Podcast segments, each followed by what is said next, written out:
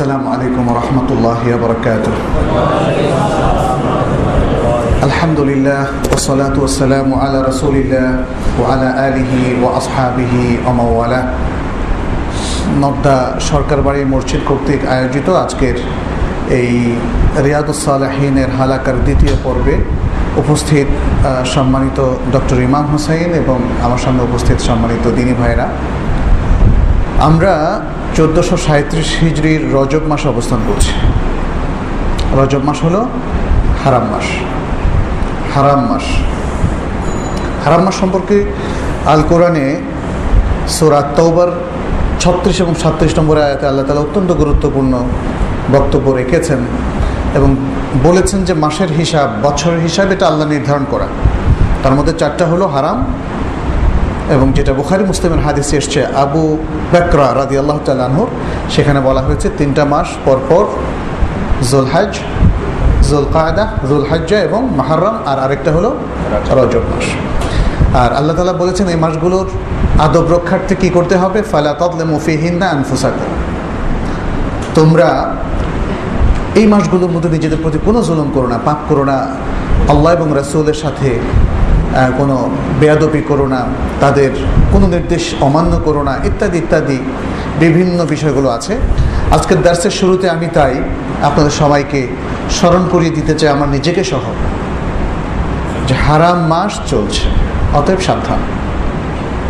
এই হারাম মাসকে যারা মক্কার কুরাইশ ছিল, অমুসলিম ছিল, সবাই দলমত, গোত্র, নির্বিশেষে সবাই সম্মান করত। এমনকি এই জন্য তারা মাসের হিসাব পর্যন্ত পাল্টে দিত। সোরা তো আবার সাতত্রিশ নম্বর তাতে বলছেন, এই যে মাসের হিসাব আগ পিছ করে এটা কুফুরি। কিন্তু তারা করতে একটা ভালো উদ্দেশ্যে যে যাতে হারাম মাসে কোনো যুদ্ধ করতে না হয়। কিন্তু আমরা কি করছি একটু ভেবে দেখা দরকার। হারাম মাস আসে আর যায়, আমাদের মধ্যে কোনো চেতনা আছে কি না আমরা কি সমস্ত পাপ, দুর্নীতি এবং অন্যায় ক্ষান্ত দিচ্ছি কি না এই বিষয়গুলো আমাদের একটু ভেবে রাখা দরকার।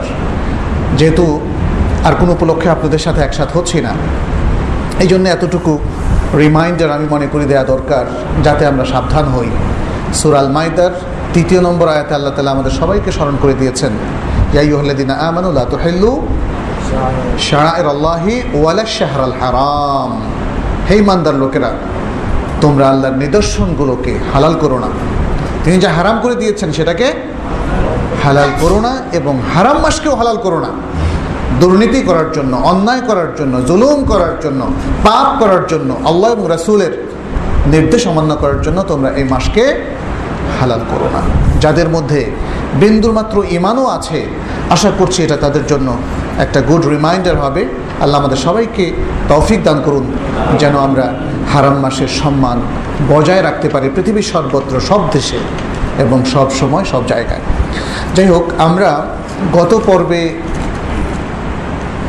রিয়াদুসালেহিনের প্রথম যে পরিচ্ছেদ, এখলাস, সেটার প্রথম হাদিসটা নিয়ে কথা বলেছি। যেহেতু এই গ্রন্থ সম্পর্কে এবং এই গ্রন্থের যিনি গ্রন্থাকার আল ইমাম আন্নাওয়াউই তার সম্পর্কে আমরা বেশ কিছু আলোচনা পেশ করেছিলাম।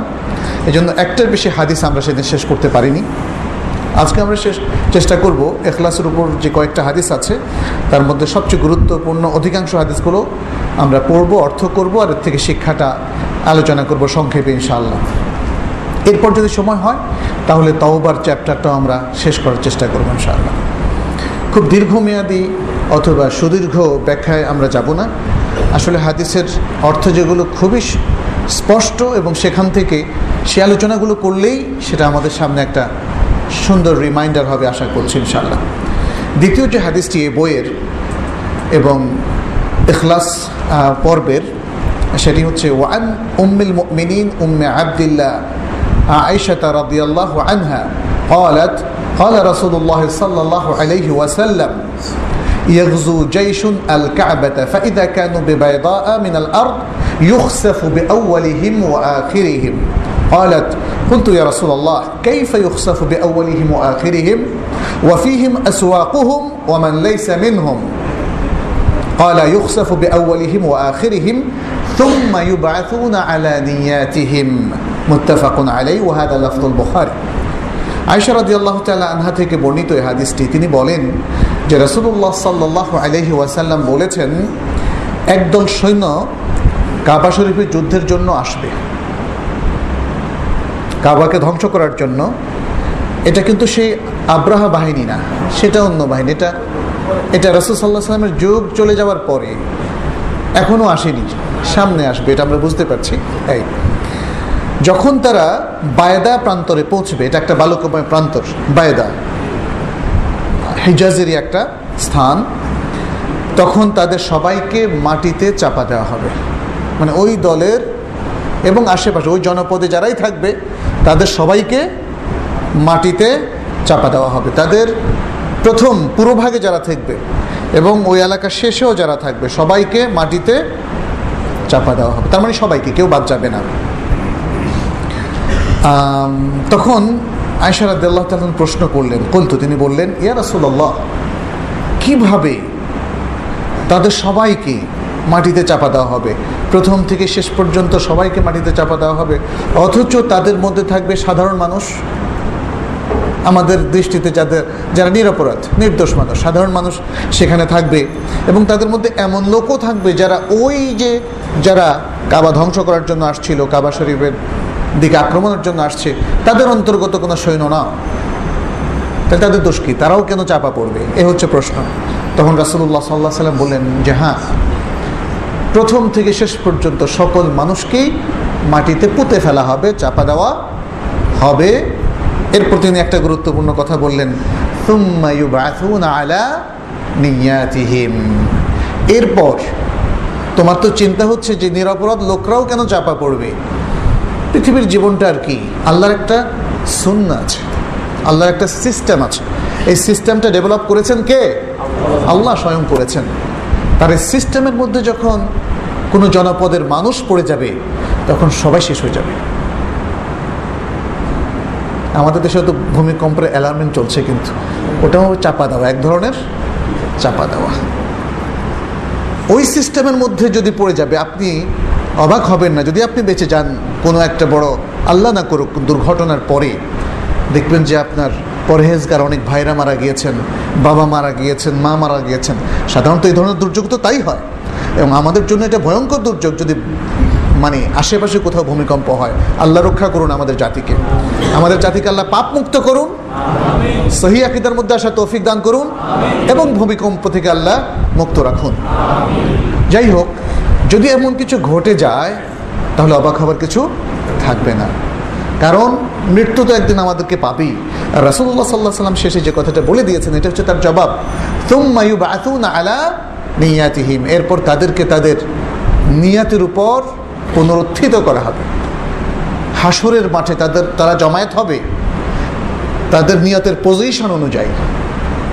তাদের যদি ভালো নিয়ত থেকে থাকে, যদিও এই দুর্যোগের মধ্যে দুর্নীতি পরায়ণ দুর্নীতিগ্রস্ত বা আল্লাহ শত্রুদের সাথে সে মারা গিয়েছে, নির্দোষ ব্যক্তি কিন্তু আখিরাতে সে নির্দোষদের কাতারেই থাকবে। যদি সত্যিই তার নিয়তটা নির্দোষ থাকে এবং শুদ্ধ থাকে, তাহলে নিয়তের গুরুত্ব বোঝা গেল।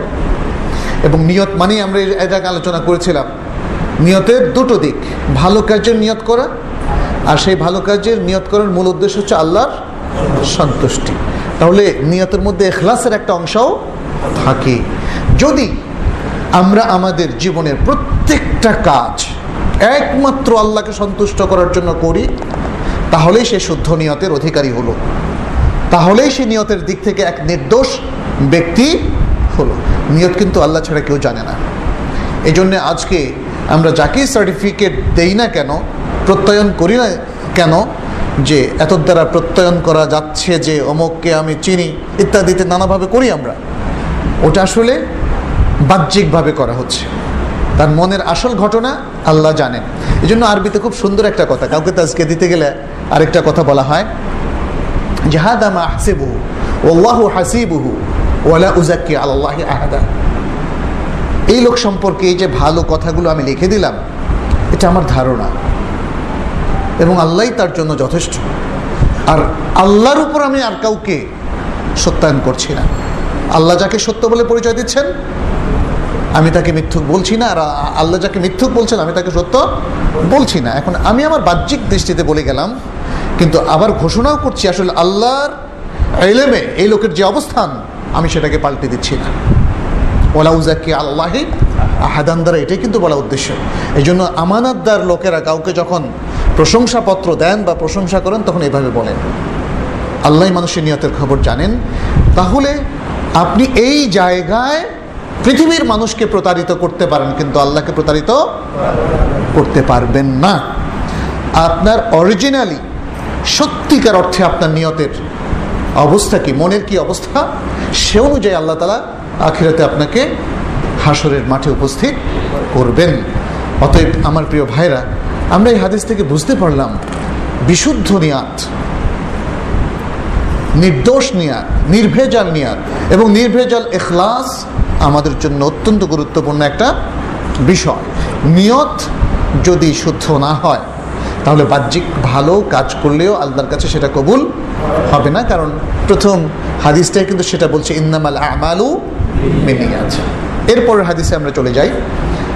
সেটিও আয়েশা রাদি আল্লাহ তাল আনহা থেকে তিনি বলছেন ওয়ান আয়েশা রাদি আল্লাহ আনহা قالت قال النبي صلى الله عليه وسلم لا هجرة بعد الفتح ولكن جهاد ونية وإذا استنفرتم فانفروا আয়েশা রাদি আল্লাহ তাল আনহা থেকে বর্ণিত তিনি বলেন যে নবী সাল্লাহ আলহি ওয়াসাল্লাম বলেছেন মক্কা বিজয়ের পরে আর কোনো হিজরত নেই আর কোনো হিজরত নেই। এর অর্থ হচ্ছে মক্কা থেকে মদিনায় হিজরত আর নেই।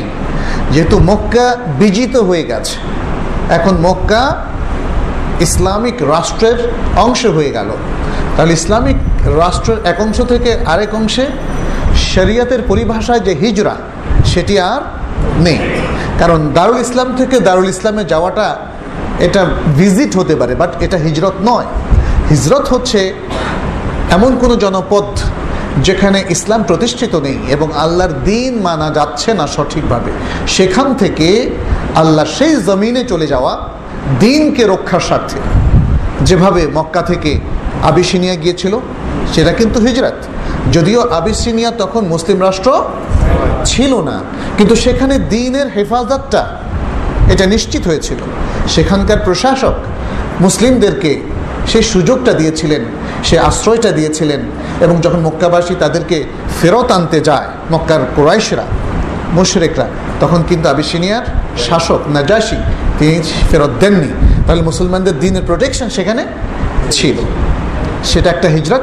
আর আরেকটা হিজরত যখন মদিনা ইসলামিক স্টেট হয়ে গেল এবং আল্লাহর পক্ষ থেকে হিজরতের নির্দেশ আসলো, রসুল সাল্লাহ সাল্লাম হিজরত করলেন। তার আগে তিনি আরও অগ্রে কিছু সাহাবাদেরকে, কয়েকজন সাহাবাদেরকে পাঠিয়েছিলেন। পরবর্তীতে মক্কা বিজিত হওয়ার আগ পর্যন্ত মক্কা থেকে মদিনায় হিজরত ছিল। তো যখন মক্কা বিজিত হয়ে গেল, রাসুল সাল্লাহ সাল্লাম বললেন, এরপর থেকে মক্কা থেকে মদিনায় যাওয়াটাকে আর হিজরত বলা যাবে না। মোলাকিন জেহাদুন ওয়ানিয়া। তবে জেহাদ চলমান থাকবে, এটি আর রহিত হবে না। কারণ পৃথিবীর কোথাও, এটা এতে একটা ইন্ডিকেশন এটাও ছিল যে সারা পৃথিবীর প্রতিটা জায়গা সব জায়গায় ইসলাম প্রতিষ্ঠিত হবে না। ফলে হক আর বাতিলের দ্বন্দ্ব এটা চিরন্তনভাবে চলতেই থাকবে। ওয়ানিয়া। এবং নিয়তটাও থাকবে। নিয়তের মধ্যেও মানুষের হক আর বাতিলের দ্বন্দ্ব চলতে থাকবে। হকের উপর প্রতিষ্ঠিত নিয়তটাই শুদ্ধ আর বাতিলের উপর প্রতিষ্ঠিত নিয়তটা অশুদ্ধ, ফাসেদ। নিয়া বলে গণ্য হবে। অতএব কারও নিয়তের মধ্যে যদি খলল বা ত্রুটি থাকে, তাহলে কি আমাদের দিন আগের হাদিসে আমরা পেলাম, সেই ওই ত্রুটিযুক্ত নিয়ত নিয়ে আসবে, অর্থাৎ ত্রুটিযুক্ত লোকদের কাতারেই তার হাসর হবে। আর যার নিয়তটা শুদ্ধ থাকবে, যদিও পাপি লোকদের উপর আল্লাহর পাঠানো আজাবের কারণে তার মৃত্যু হয়, তবুও আখিরাতে ওদের সাথে, যাদের কারণে, যাদের বাহিনীর মধ্যে পড়ে গিয়ে তার মৃত্যু হলো। ওদের কাতারে সে থাকবে না, সে থাকবে বিশুদ্ধ নিয়তের অধিকারী লোকদের কাতারে। যাই হোক, এখানে এই হাদিসটাতে আমরা বুঝলাম যে এখানে জিহাদ এবং নিয়া এ দুটো থাকবে, এ দুটো রহিত হয়ে গেছে, এটা বলার কোনো সুযোগ নেই। আচ্ছা এরপরে শেষ কথাটা এখানে বলা হয়েছে ওয়াইদাস্তুন ফেরতুম ফান ফেরু সুতরাং যখন তোমাদেরকে জেহাদের জন্য বের হতে নির্দেশ দেওয়া হবে মুসলিম প্রশাসক, মুসলমানদের যিনি শাসনকর্তা, ইসলামের ঝান্ডাকে যিনি বহন করেন, ইসলামের এবং মুসলমানদের যিনি প্রতিনিধিত্ব করেন, এমন প্রশাসকের পক্ষ থেকে যখন জেহাদের নির্দেশ আসবে, তখন তোমরা জেহাদে বের হবে। বেশ গুরুত্বপূর্ণ কয়েকটা বিষয় আমরা এখানে জানলাম। আল হাদিদ মুত্তাফাকুন আলাই এই হাদিসটা মুত্তাফাকুন আলাই সম্পর্কে তো আপনাদের জানা আছে বোধহয়, না? বলেন তো। আয় আল্লাদি আল হাদিস উল্লাদি ইত্তাফাকা আলাইহিল ইমামুল বুখারী ওয়াল ইমাম ওয়াল ইমাম মুসলিম রহমাহুম আল্লাহ অর্থাৎ যে হাদিসের উপর ইমাম বুখারি এবং ইমাম মুসলিম দুজনেই একমত হয়েছেন। অর্থাৎ যে হাদিসটা এই দুজন ইমাম, তাদের সহি গ্রন্থদয় বর্ণনা করেছেন, এটাকে বলা হয় মুত্তাফাকুন আলাই আচ্ছা এখানে এই হাদিসের শেষে ইমাম নববী একটা ছোট্ট নোট লিখেছেন এবং তিনি তা করেন। তিনি প্রত্যেকটা পরিচ্ছেদের শুরুতে কিছু আয়াত নিয়ে আসেন, তারপর হাদিসগুলো বর্ণনা করেন এবং এই হাদিসগুলো কে কে তাখরিজ করেছে, অর্থাৎ মৌলিকভাবে কোন মৌলিক গ্রন্থগুলোতে সংকলিত হয়েছে সেটা তিনি বলেন। এখন এখানে যেমন বলেছেন, মুত্তাফাকুন আলাই আগের হাদিসটাও মুত্তাফাকুন আলাই এর আগের হাদিসও মুত্তাফাকুন আলাই মানে তিনটা হাদিস আমরা পরপর পড়লাম, তিনটাই মুত্তাফাকুন আলাই এই হাদিসের মধ্যে শেষে তিনি বলছেন ও মানাহু, এই হাদিসের অর্থ, অর্থাৎ প্রথম যে বাক্যটা, লা হিজরাতা বা আদাল এর অর্থ তিনি বলছেন, আয় লা হিজরাতা মিন মাক্কা লিআন্নাহা সারাত দারা ইসলাম।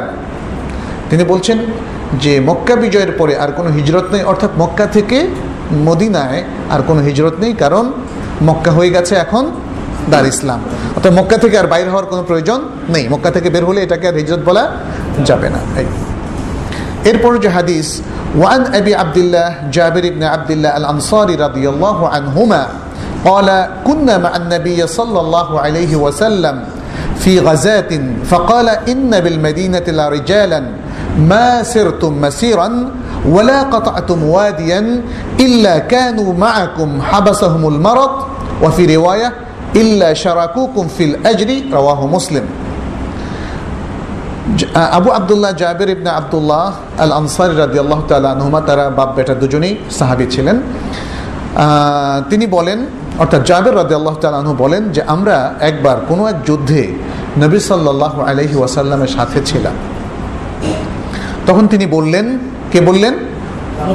নবী সাল্লাহ সাল্লাম বললেন যে, মদিনাতে কিছু লোক রয়ে গেছে।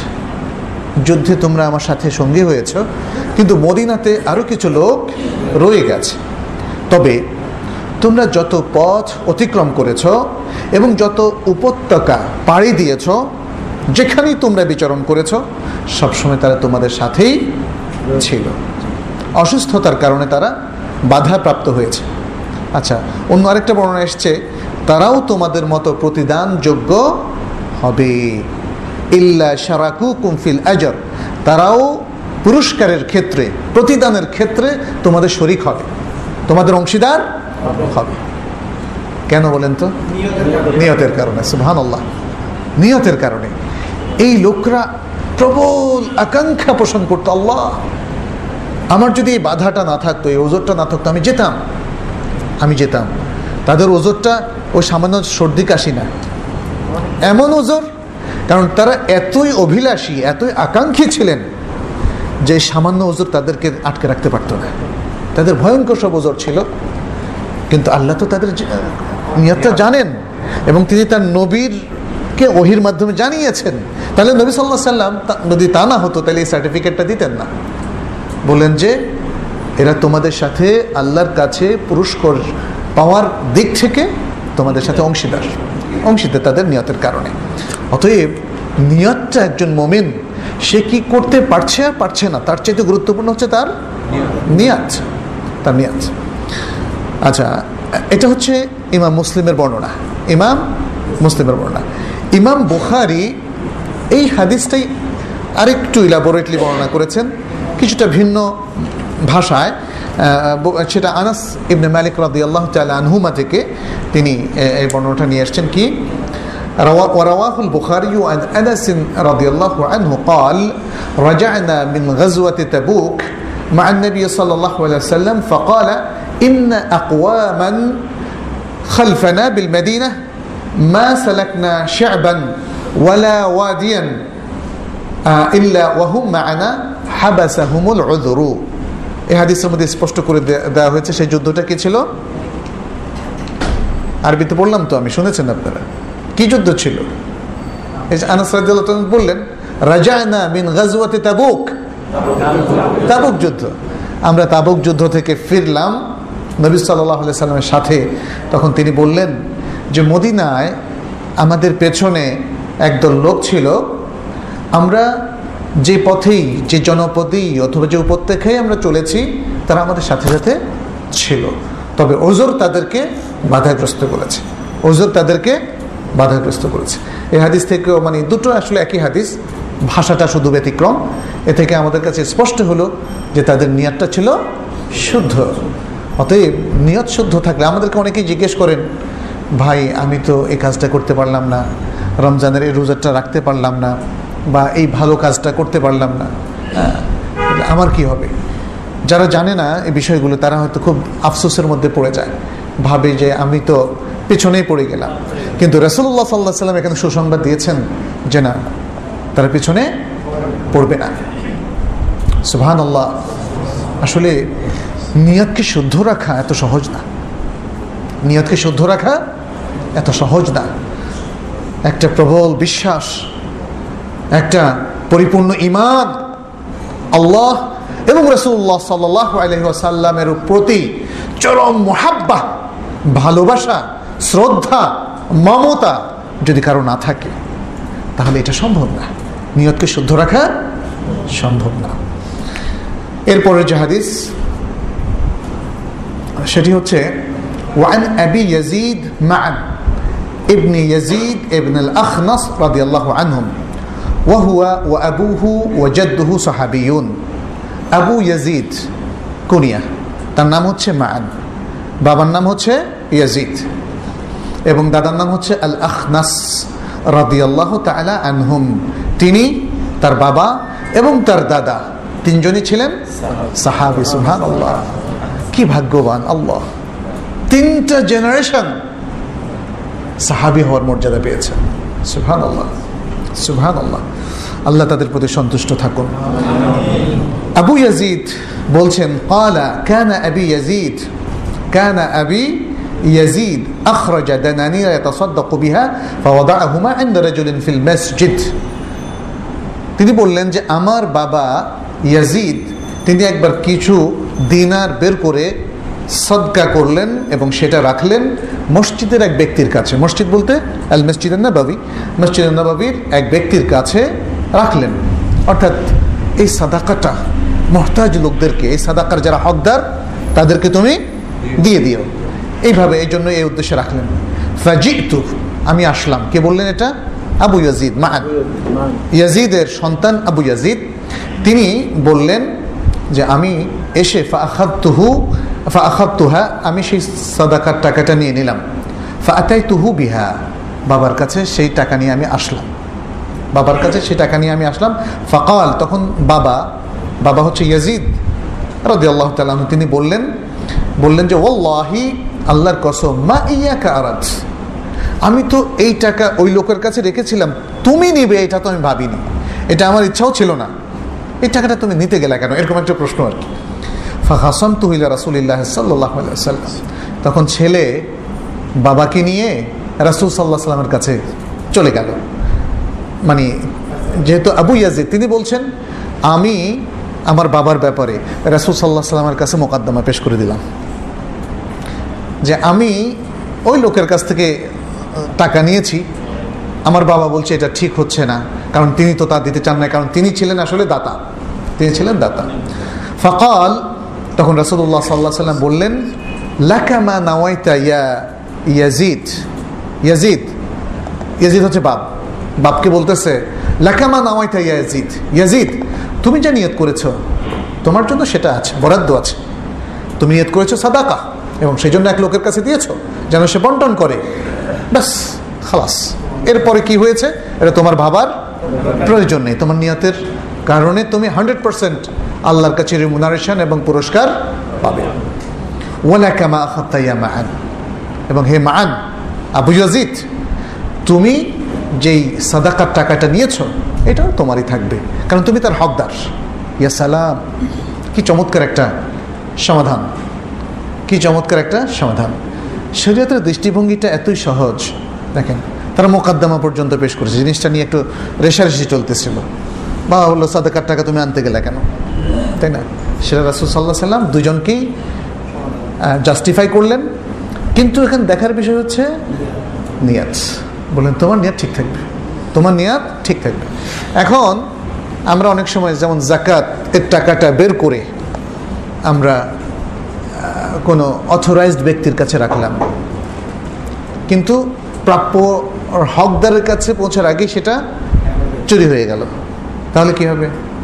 নিয়ত অনুযায়ী ঠিক আছে কিন্তু। নিয়ত অনুযায়ী ঠিক আছে। কিন্তু আপনার কাছে থাকা অবস্থায়, বন্টনের আগে যদি চুরি হয়ে যায়, সেটা আপনার দায়িত্ব। কিন্তু যখন সেপারেট করে রাখা হলো, কোনো অ্যাকাউন্টে কোনো ব্যক্তির কাছে, কাউকে বন্টনের জন্য দেওয়া হলো, অথবা যে হকদার তার হাতেই দেওয়া হলো, কিন্তু সে ভোগ করতে পারলো না তাহলে এই সমস্ত অবস্থায় নিয়াতের উপরই ফেসালা হবে এটা হলো তার একটা দলিল আচ্ছা এরপরে আরেকটা হাদিস আমরা পড়বো আবু হরাদি আল্লাহ তালহ থেকে বর্ণিত হাদিস ওয়ান আবি হুরাইরাতা عبد الرحمن بن صخر رضي الله عنه قال قال رسول الله صلى الله عليه وسلم إن الله تعالى لا ينظر إلى أجسامكم ولا إلى صوركم ولكن ينظر إلى قلوبكم ও আমালিকুম। রাহু মুসলিম। আগের হাদিসটা ছিল বোখারির বর্ণনা, এটা মুসলিম। আবু হুরাইরা রাদি আল্লাহ তালু তার নামটা কি ছিল? নাম কি ছিল? আব্দুর রহমান বিন সাহার এটা কিন্তু হাদিস আসছে। আপনারা কিন্তু হাদিসের নসটা একটু মুখস্থ রাখতে হবে বা খেয়াল করতে হবে। আমি কি আরবিটা পড়ছি? কি আরবিটা পড়ছি? একটু, আমি মাঝে মাঝে এরকম প্রশ্ন করব আপনাদেরকে। তো যাই হোক আব্দুর রহমান বিন সাখার আবু হরাদি আল্লাহ তালহুর নাম, তার থেকে বর্ণিত এই হাদিস তিনি বলেন যে রাসুল্লাহ সাল্লাহ সাল্লাম বললেন, এই হাদিসটা একদম সোনার অক্ষরে লেখার মতো। ছেলে মেয়েদের জন্য রিমাইন্ডার হিসেবে বাসায় লিখে রাখতে পারেন, যেন ওদের চোখ পড়ে, অর্থসহ। কি বলছেন? ইন আল্লাহ ওলা ইলা আল্লাহ তোমা, আল্লাহ তালা তোমাদের দেহের দিকে দেখেন না যে কতটা সুঠাম দেখতে, কতটা সুন্দর, কতটা অ্যামেজিং অ্যাট্রাকটিভ আল্লাহ তালা মানুষের দেহের দিকে এই দৃষ্টিতে দেখেন না। ওয়ালা ইলা সুয়ারিকুম, এমনকি তোমাদের পিকচার তোমাদের সুরার দিকেও তাকান না। তোমাদের ছবির দিকেও তাকান না। দেহের দিকেও নয়, ছবির দিকেও নয়। ছবি বলতে এটা ফিজিক্যাল ছবিও হতে পারে, যে একজন লোকের চেহারাটা দেখতে কত সুন্দর, বা ফিজিক্যাল অ্যাপিয়ারেন্স যেটাকে বলে, সেটা দেখতে কতটা সুন্দর। আর আজসাম বলতে দেহের একদম প্রত্যেকটা গাঁথুনি কতটা শক্তিশালী হ্যাঁ ইত্যাদি ইত্যাদি। আচ্ছা আসলে এই দেহের স্রষ্টাকে আল্লাহ। এই সুরাতের স্রষ্টাকে আল্লাহ। এখানে বলার উদ্দেশ্য হচ্ছে কোন জিনিসটা বেশি ইম্পর্টেন্ট সেটা বলা। এমন নয় যেহেতু শরীরের দিকে আল্লাহ তাকানি না, তাইলে শরীরটাকে নষ্টই করে দেয় বিষয়টা এটা না। যাই হোক তাহলে কিসের দিকে তাকান আল্লাহ? ওলা কি ইয়ান্দুরু ইলা কুলুবিকুম আমালিকুম। বরং তিনি তাকান তোমাদের হার্টের দিকে, অন্তরের দিকে এবং তোমাদের আমল, আমলের দিকে। আমলটাও ইম্পর্টেন্ট কিন্তু। কারণ অন্তর থেকে আমলটা বাইর হয়। যে আপনি খেতে চান না, তারপরে খাচ্ছেন, এগুলো খুব রেয়ার অবস্থা, সাধারণ অবস্থায় ফাস্টফুডের দোকানে একজন যাচ্ছে, প্রতিদিন খায়, আর বলে যে, আমি খাইতে চাই না। তারপরে ফাস্টফুড আমাকে টেনে নিয়ে আসে। ব্যাপারটা তো এটা না, তাই না? তাহলে এই জন্যই আল্লাহ তালা দুটো বিষয় বলেছেন, কলব এবং আমল। কলব থেকে উচ্চারিত হয়, আমল। কলবটা যদি ভালো হয় তাহলে আসে ভালো আমল উৎপাদিত হয়। আর যদি কলবটা খারাপ হয় তাহলে দুর্নীতি উৎপাদন করে। খারাপ উৎপাদন করে, নষ্ট আমল উৎপাদন করে। সুতরাং আর কেউ কেউ বলে মানে ওই আমালিকুম বলে না। বলে কি ইয়ান্দুর ইলা কলবিকুম, আল্লাহ কলবের দিকে তাকায় ব্যাস। আমাদের মধ্যে অনেকে বলেন, দেখো, আমার কলব তো ভালো, আমার অন্তর ভালো, আমি আল্লাহকে বিশ্বাস করি। ব্যাস। আমাকে আমার এক আত্মীয়, অনেক আগে, আমি যখন ছোট ছিলাম, খুব বেশি বয়স না দশ বারো বছর, বা আরেকটু বেশি হতে পারে বারো তেরো বছর এরকম, কিশোর বয়সে, বলল যে, দেখো মঞ্জুর, তোমরা তো নামাজ পড়ো পাঁচ অত না? আমি বললাম যে হ্যাঁ আমরা তো চেষ্টা করি আব্বা আম্মা তো সেটাই শেখালো নামাজ কখনো বাদ দেওয়া যাবে না। বলছে, আমরা মাঝে মাঝে পড়ি। হয়তো সপ্তাহে কয়েকবার অথবা মানে কম বেশি ইত্যাদি। বলছে, একবার পড়েই আমি আল্লাহকে খুশি করে ফেলি। একবার পড়ে, কারণ আমার অন্তর তো ভালো। অন্তর তো ভালো। এরকম যুক্তি আছে অনেকের কাছে। মনে করে যে এক মাস, দুই মাস খারাপ কিছু কাজ করে একসাথে আল্লাহকে খুশি করে ফেল। কেউ কেউ মনে করে যে সিজনাল যে ইবাদতগুলো আছে, এটা দিয়ে আল্লাহকে খুশি করব। যেমন রমজান মাস আসলে আল্লাহ একবার তারাবি মিস হয় না, যদিও ফজর মিস হয়। এইভাবে দেখা যাচ্ছে আল্লাহকে খুশি করার একটা প্রচেষ্টা চলে। কিন্তু এই প্রচেষ্টা কতটা সফল ইফেক্টিভ দেখার বিষয়। অনেকে ভাবেন, সারা বছর তো ভালো কিছুই করতে পারি না। অনেকের সম্পদ মানে জোর করে হয়তো চালাকি করে ইয়ে করলাম, ব্যবসায় দুই নম্বর করলাম, হারাম টাকা ইয়ে করলাম। যাই, আল্লাহর কাছে ধর্ণা দিয়ে আসি। কাবা শরীফে ওমরা ব্যাস মাফ করে নিয়ে আসে। আসলে এই হাদিসটাকে বুঝতে হবে একটা কন্টিনিউয়াস প্রসেস হিসাবে। ইসলাম সিজনাল কোনো দিন নয় ধর্ম নয়।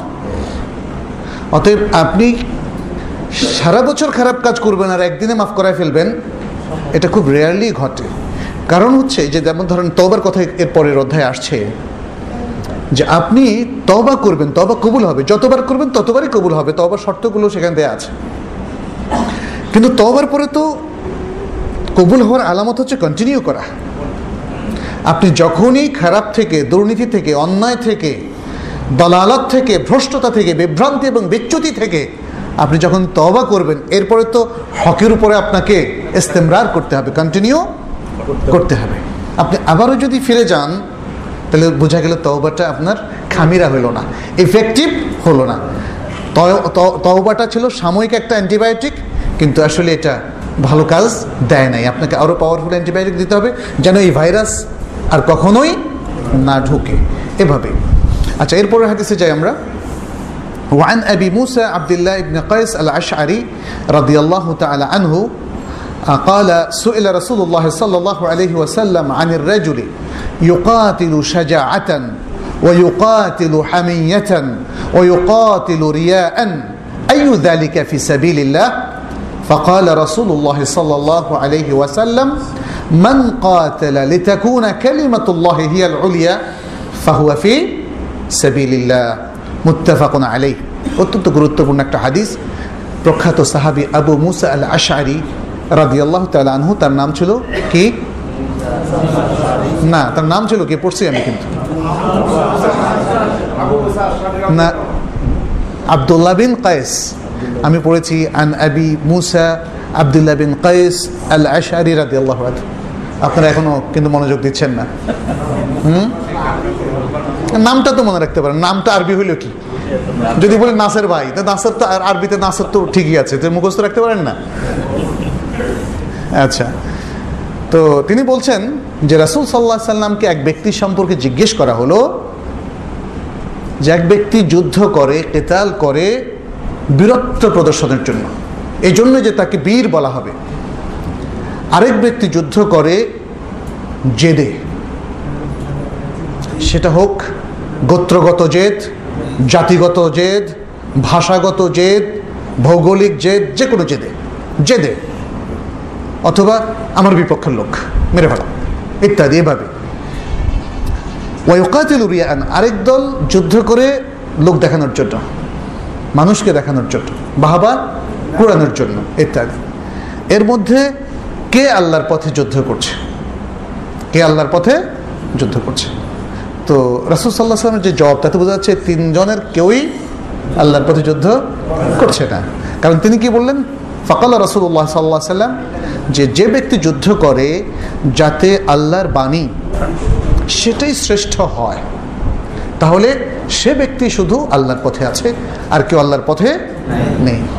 অতএব একজন মুসলিম, তার ধ্যান ধারণা, তার সকল প্রচেষ্টা, এটাই থাকবে যে তার সকল চিন্তা, চেতনা কাজকর্ম প্রফেশনাল লাইফ ব্যবসা, বাণিজ্য, সমস্ত প্রচেষ্টার ক্ষেত্রে তার চেষ্টা থাকবে সে আল্লাহর বাণীকেই প্রতিষ্ঠিত করবে, আল্লাহর বাণীকেই তুলে ধরবে। এমনকি পারিবারিকভাবে যে সে হালাল এন্টারটেনমেন্টটা করে বা মজা করে কিংবা যে দায়িত্বগুলো সে পালন করে, সর্বক্ষেত্রে তার মাথায় একটা মাইন্ডসেট থাকতে হবে যে এই কাজের মধ্য দিয়ে আমি আল্লাহর বাণীকেই উচ্চকিত করলাম। তাহলে এই বিষয়টা শুধু যুদ্ধের মধ্যেই সীমাবদ্ধ নয় আসলে। আপনি হালাল কেন খাচ্ছেন আল্লাহর পথে থাকার জন্য। আপনি ভালো কথা কেন বলছেন? অশ্লীল কেন বলছেন না? আল্লাহর পথে থাকার জন্য। কারণ আপনার এই নীতি, আপনার এই এই অবস্থান, এই পজিশন এটাও কিন্তু আল্লাহর বাণীকে উচ্চকিত করে।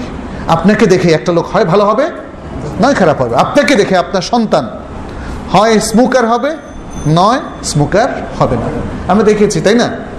যে ফ্যামিলিতে সবাই ধূমপান করে। দেখা যাচ্ছে মেয়েরাও আজকাল ধরে ফেলেছে। তারপরে ছেলেপেলেরা তো একদম ক্লাস ফাইভ সিক্স থেকে এখন শুরু করে। আশেপাশে দেখা যায়, খুব মজা করে বন্ধুদের সাথে আড্ডা দিয়ে ইয়ে করে মানে ধূমপান করে তারা। যাই হোক, এটা হচ্ছে কি, এটা এটা তাদের রোল মডেলের সমস্যার কারণে। কারণ রোল মডেল হওয়া উচিত যে তারা প্রত্যেকটা কাজে আল্লাহর বাণীকে উচ্চকিত করবে, তুলে ধরবে।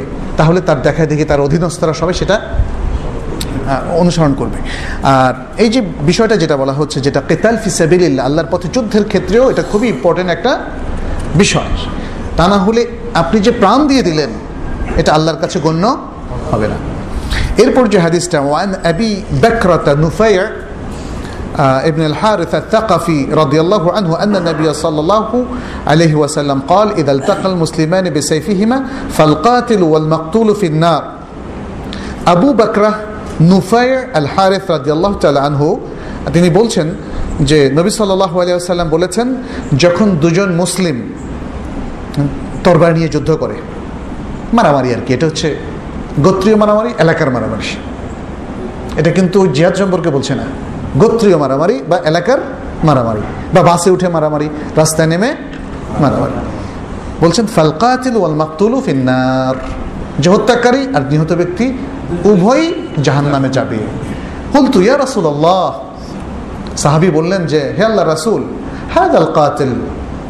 এই যে হত্যাকারী, তার অপরাধ স্পষ্ট। হত্যা করলে তো খুব খারাপ জিনিস, অতএব সে জাহান নামে যাবে, এটা তো ক্লিয়ার ফামা বালুল মাকতুল, কিন্তু মাকতুল যে নিহত ব্যক্তি, বেচারা, তার ব্যাপারেও আপনি বললেন সে জাহান নামে যাবে। তো বেচারার ব্যাপারে আপনার কোনো সহানুভূতি নাই নাকি? তিনি বললেন কি? কালা ইন্নাহু কানা হারিসান আলা কাতলে সাহেবিহি, মুত্তাফাকুন আলাইহি। না, তার ব্যাপারে কোনো সহানুভূতি নাই, কারণ সে কাতেলের মতোই অপরাধী। সুযোগ একজন পাইছে, আরেকজন পায় নাই, পার্থক্য এতটুকু। নাহলে দুজনেই দুজনকে আসলে মারার জন্য প্রাণপণ চেষ্টা করেছিল। একজন সফল হয়েছে, আরেকজন সফল হতে পারেনি। এখানে কোন জিনিসের পার্থক্যটা লক্ষ্য করেছেন? নিয়ত। অর্থাৎ দুজনের নিয়ত সেম ছিল?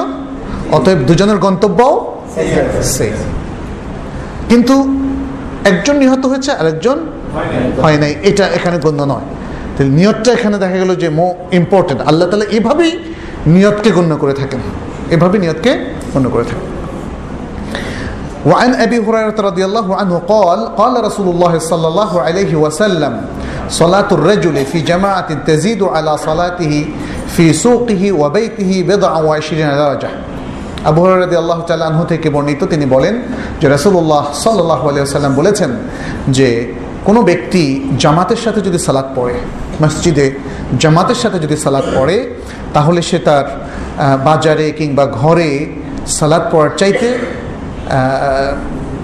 সাতাশ গুণের চেয়েও বেশি সওয়াব হয়। এখানে বেদ আওয়াই শিরিনা মানে বিশ গুণেরও বেশি বলার উদ্দেশ্য এটা কেউ কেউ সাতাশ পর্যন্ত নিয়েছেন, কোনো কোনো হাদিসে আবার পঁচিশ পর্যন্ত আছে। যাই হোক, বেদাও শ্রীনা যখন বলা হয়, তখন বিশ প্লাস এটা বোঝায়। সাব বেদাও সাবিনা যখন বলা হয়, তখন সত্তর প্লাস তো যেটা আমরা সর্বোচ্চ দেখেছি, সর্বোচ্চ সাতাশ গুণের কথা বলেছে, কোনো কোনো হাদিসে পঁচিশ গুণের কথা বলেছে। আচ্ছা এরপর কি বললেন? ওয়াদালিকা আন্না আহাদাহুম। কেন এত বেশি সওয়াব? তার ব্যাখ্যা দিচ্ছেন রাসূলুল্লাহ সাল্লাল্লাহু আলাইহি সাল্লাম এটা এই জন্য যে যখন তাদের কেউ ইদা তাওয়াদ্দা অজু করে ফা আহসানাল ওদুয়া এবং সুন্দর করে অজু করে তাড়াহুড়ো করে না। আমাদের অনেকে দেখবেন যে খুব তাড়াহুড়ো করে উঁচু করে। আসেও দেরিতে একামত হয়ে গেছে তাড়াহুড়ো করে উঁচু করে। এখন অজুটা আসলে ঠিক মতো হয়েছে কিন্তু কে দেখবে? আমরা আবার এক মুসল্লি আরেক মুসল্লিকে দেখি না কিন্তু। এটা কিন্তু ঠিক না। আমরা নিজেরটা তো ঠিক মতো করব আরেকজনেরটা একটু দেখা উচিত। কারণ যদি তার পা ভালো করে ধোয়া না হয়, তাহলে যেন বলে দিতে পারে, ভাই, আপনার পাটা ধন। আল্লাহ রাসুল সাল্লাহ সাল্লাম তো এটাই করেছিলেন না? বলছেন ওয়াইলুল্লিল আকাবে মিনান নার। কেন? কারণ কি? তিনি দেখলেন যে কমের মধ্যে এক লোক পা ভালো করে ধোয় নাই। তো নবী সাল্লাহ সাল্লাম দরকার ছিল নাকি দেখার? কিন্তু তিনি দেখেছেন। মসজিদে ঢুকে দেখছেন, ওই বেটা সালাদ ঠিক হয় নাই। বলছেন, যাও, আবার সালাদ পড়ো। এবারও তিনি দেখতেছেন যে সালাদ ঠিক হলো কিনা। বললেন যে এবারও সালাদ ঠিক হয় নাই। আমাদের মধ্যে নসিহতটা নাই। তবে কেউ যদি নসিহত করে, তখন আমাদের আবার কান লাল হয়ে যায়। যে ভাই, আপনি নিজেরটা দেখেন, যান। খুবই রিয়াক্টিভ কথাবার্তা আমরা বলি। এটা উচিত না। মুসলমানদের এটা উসলুব না। খুব প্রোয়াক্টিভ হওয়া উচিত এবং একে অন্যের ভুল যখন ধরেন, তখন একটু সুন্দর করে ধরতে হবে। এটাও একটা সমস্যা। আমরা ধরার সময় এমনভাবে ধরি মনের জন্য আক্রমণ করি। এইটা করা যাবে না। এটা করা যাবে না। সুন্দর করে ধরা উচিত। আর নিজেরটার প্রতি সবচেয়ে বেশি যত্নশীল হওয়া উচিত। যাই হোক, বলেছেন যে সুন্দরভাবে দেখেন, শুধু অজু করলে হবে না। আহসানাল ওয়াদুআ, এবং সে সুন্দর করে অজু করে। তুম্মা আতাল মসজিদা লা ইউরিদু ইল্লা সালাত তারপর মসজিদ আসে। সালাদ ছাড়া তার কোনো উদ্দেশ্য নাই। অনেকে মসজিদে আসে কিন্তু অনেক উদ্দেশ্য।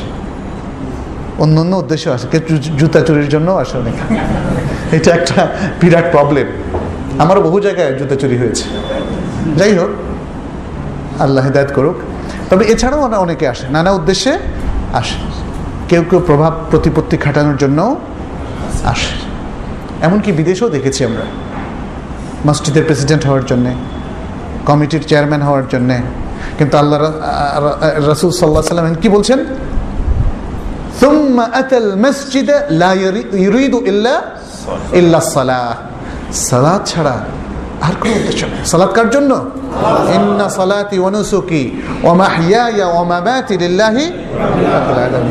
তাহলে ছাড়া আর কোনো উদ্দেশ্য নয়, তার মানে এই সালাদটাও আল্লাহর জন্য। অর্থাৎ সে এই মসজিদে ঢুকে আল্লাহর কাজ করার জন্য এবং যার মধ্যে অন্যতম হচ্ছে সালাহ লা ইয়ানহাজুহু ইল্লা সালাহ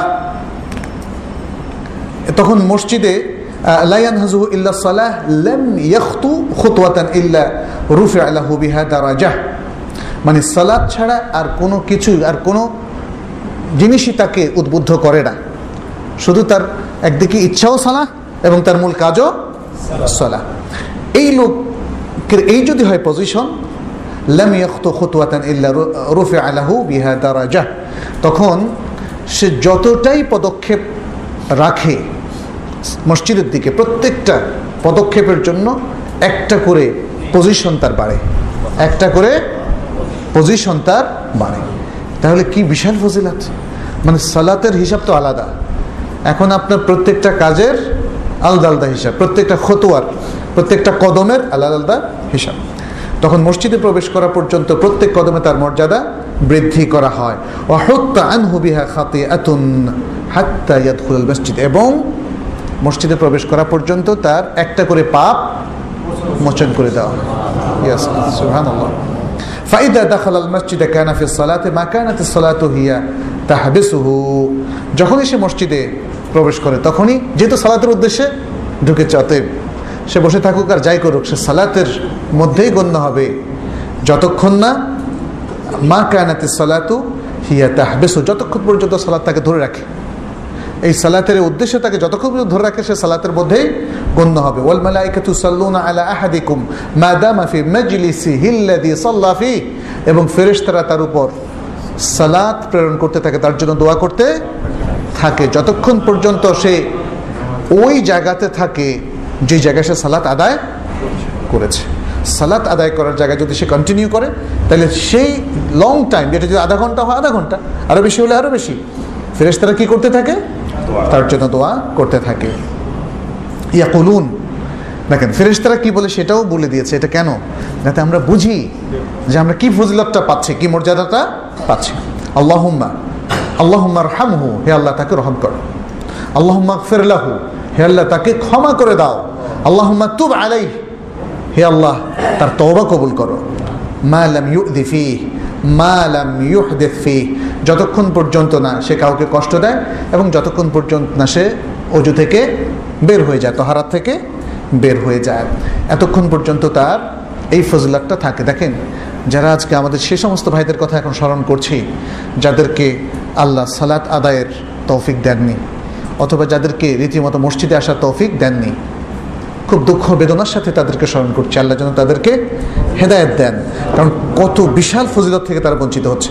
শুধু নামাজ পড়াটা তো নয় এই যে ফেরেশতাদের দোয়া এই যে এক একটা মর্যাদা বৃদ্ধি পাওয়া এই যে এক একটা পাপ মোচন হওয়া বিশাল একটা ব্যাপার তবে সব কিছুর আগে আমাদের উদ্দেশ্যটা এবং নিয়ারটা ঠিক রাখতে হবে আরেকটা হাদিস বলে আমরা আজকের এটা শেষ করি وعن ابي العباس عبد الله بن عباس بن عبد المطلب رضي الله عنهما عن رسول الله صلى الله عليه وسلم فيما يروي عن ربه تبارك وتعالى. قال إن الله تعالى كتب الحسنات والسيئات ثم بين ذلك فمن هم بحسنة فلم يعملها كتبها الله تبارك وتعالى عنده حسنة كاملة وإن هم بها فعملها كتبها الله عنده عشر حسنات إلى سبعمائة ضعف إلى أضعاف كثيرة.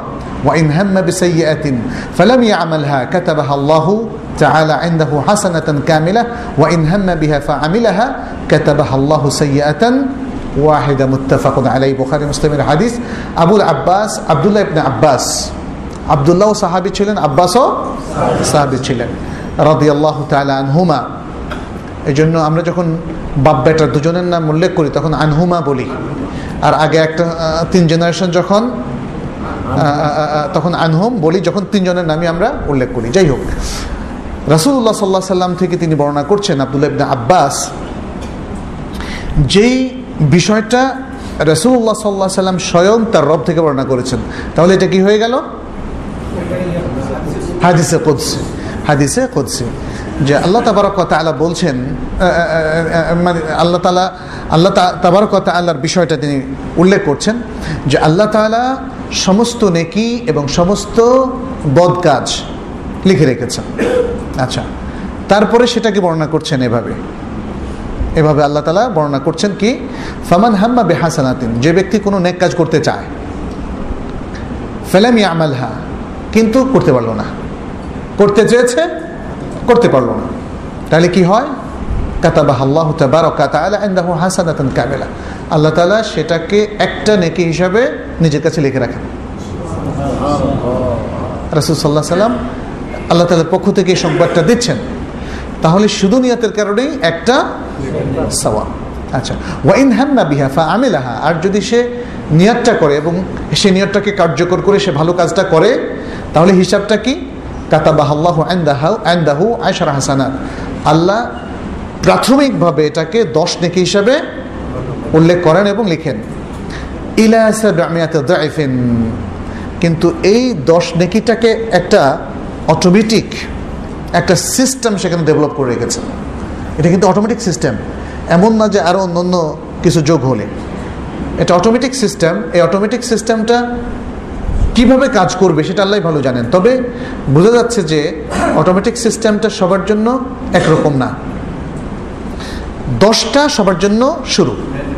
কিন্তু এর থেকে বাড়তে শুরু করবে ব্যক্তির পারফরমেন্স অনুযায়ী।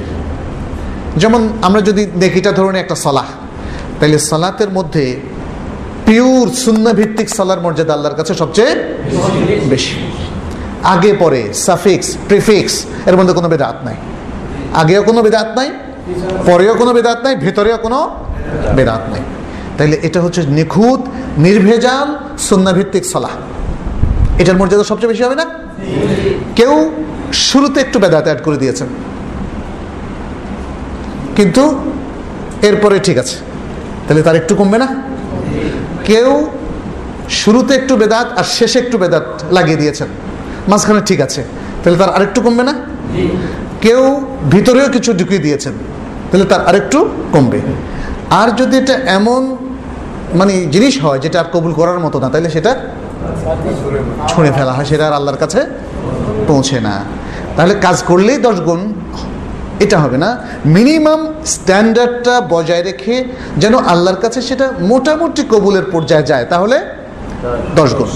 কিন্তু এরপরে বলছেন যে ইলাসামিয়াত দশ গুণ থেকে আস্তে আস্তে বাড়তে থাকবে, বাড়তে বাড়তে সাতশো গুণ হতে পারে। হতে পারে। এরপরে কি বলছেন?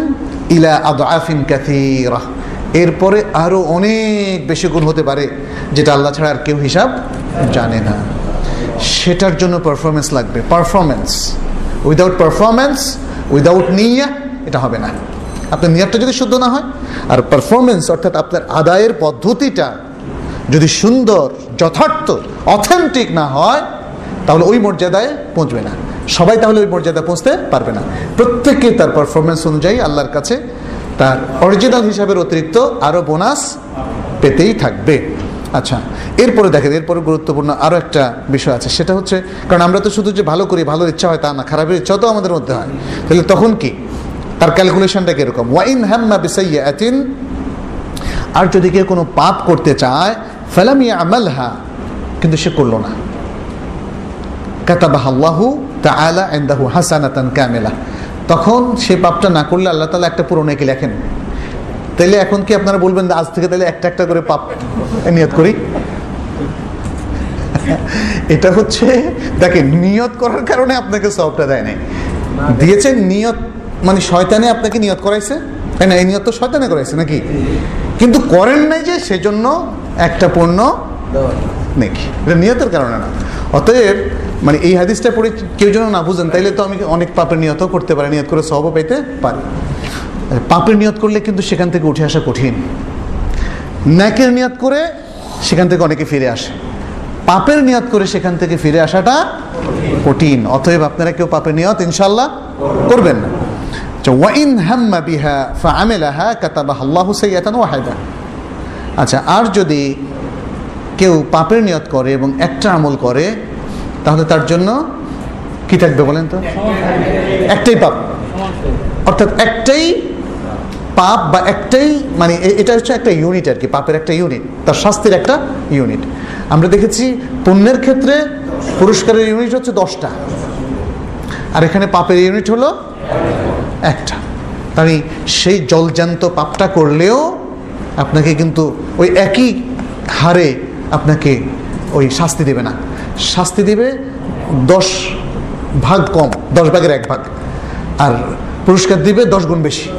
দশ গুণ বেশি, তাও এটা হচ্ছে সর্বনিম্ন, সবার জন্য। এর থেকে কম কেউ পাবে না। তো এখানে দেখা যাচ্ছে যে নিয়তের, তাই না? হাম্মা বিহা, ইচ্ছা পোষণ। সেখানে নিয়তের বিশাল একটা গুরুত্ব আছে। ভালো কাজের নিয়তটা ভালো, আর খারাপ কাজের নিয়তটা করেও যদি খারাপ কাজ থেকে কেউ ফিরে আসে, তবুও সওয়াব। আর খারাপ কাজের, খারাপ নিয়ত করার পরেও আল্লাহ তালা এটা হচ্ছে তিনি যে বান্দার প্রতি আরহামুর রাহিমিন, রাহিম, করুণাময়, দয়ালু, এটা তারই একটা প্রমাণ। অতএব এখানে আরও একটা বড় হাদিস আছে, আমরা বড় হাদিসগুলো স্কিপ করে গিয়েছি। মোটামুটি ছোট হাদিসগুলোর মাধ্যমে, আমার মনে হয় প্রায় কয়টা আমরা, নয়টা হাদিস আপনাদের সামনে পেশ করেছি প্রথম থেকে নিয়ে। তেরোটা হাদিসের মধ্যে। এই নয়টা হাদিসের মধ্যে যা বর্ণিত হয়েছে, আমি মনে করি যথেষ্ট। এটা বোঝার জন্যে যে আসলে আমাদের নিয়তটাকে শুদ্ধ করতে হবে। আমি শুধু রিমাইন্ডার দেবো আপনাদেরকে সে বিষয়ে যে বিষয়টা রাসুল সাল্লাহ সাল্লাম আমাদেরকে আগেও বলেছিলেন। মানে এই এই বিষয়টা আমরা আগেও আপনাদেরকে গত পর্বেও মানে স্মরণ করে দিয়েছিলাম। সেটা হচ্ছে তিনি নিয়তের মূল যে স্থান, সেটা হচ্ছে কল্প এই কল্পের বিশুদ্ধতা সম্পর্কে সতর্ক করে দিয়েছেন পুরো উম্মাকে। যে এই এই কল্পটা যদি শুদ্ধ হয় তাহলে মানুষের পুরো শরীর এবং সব কিছু শুদ্ধ হবে।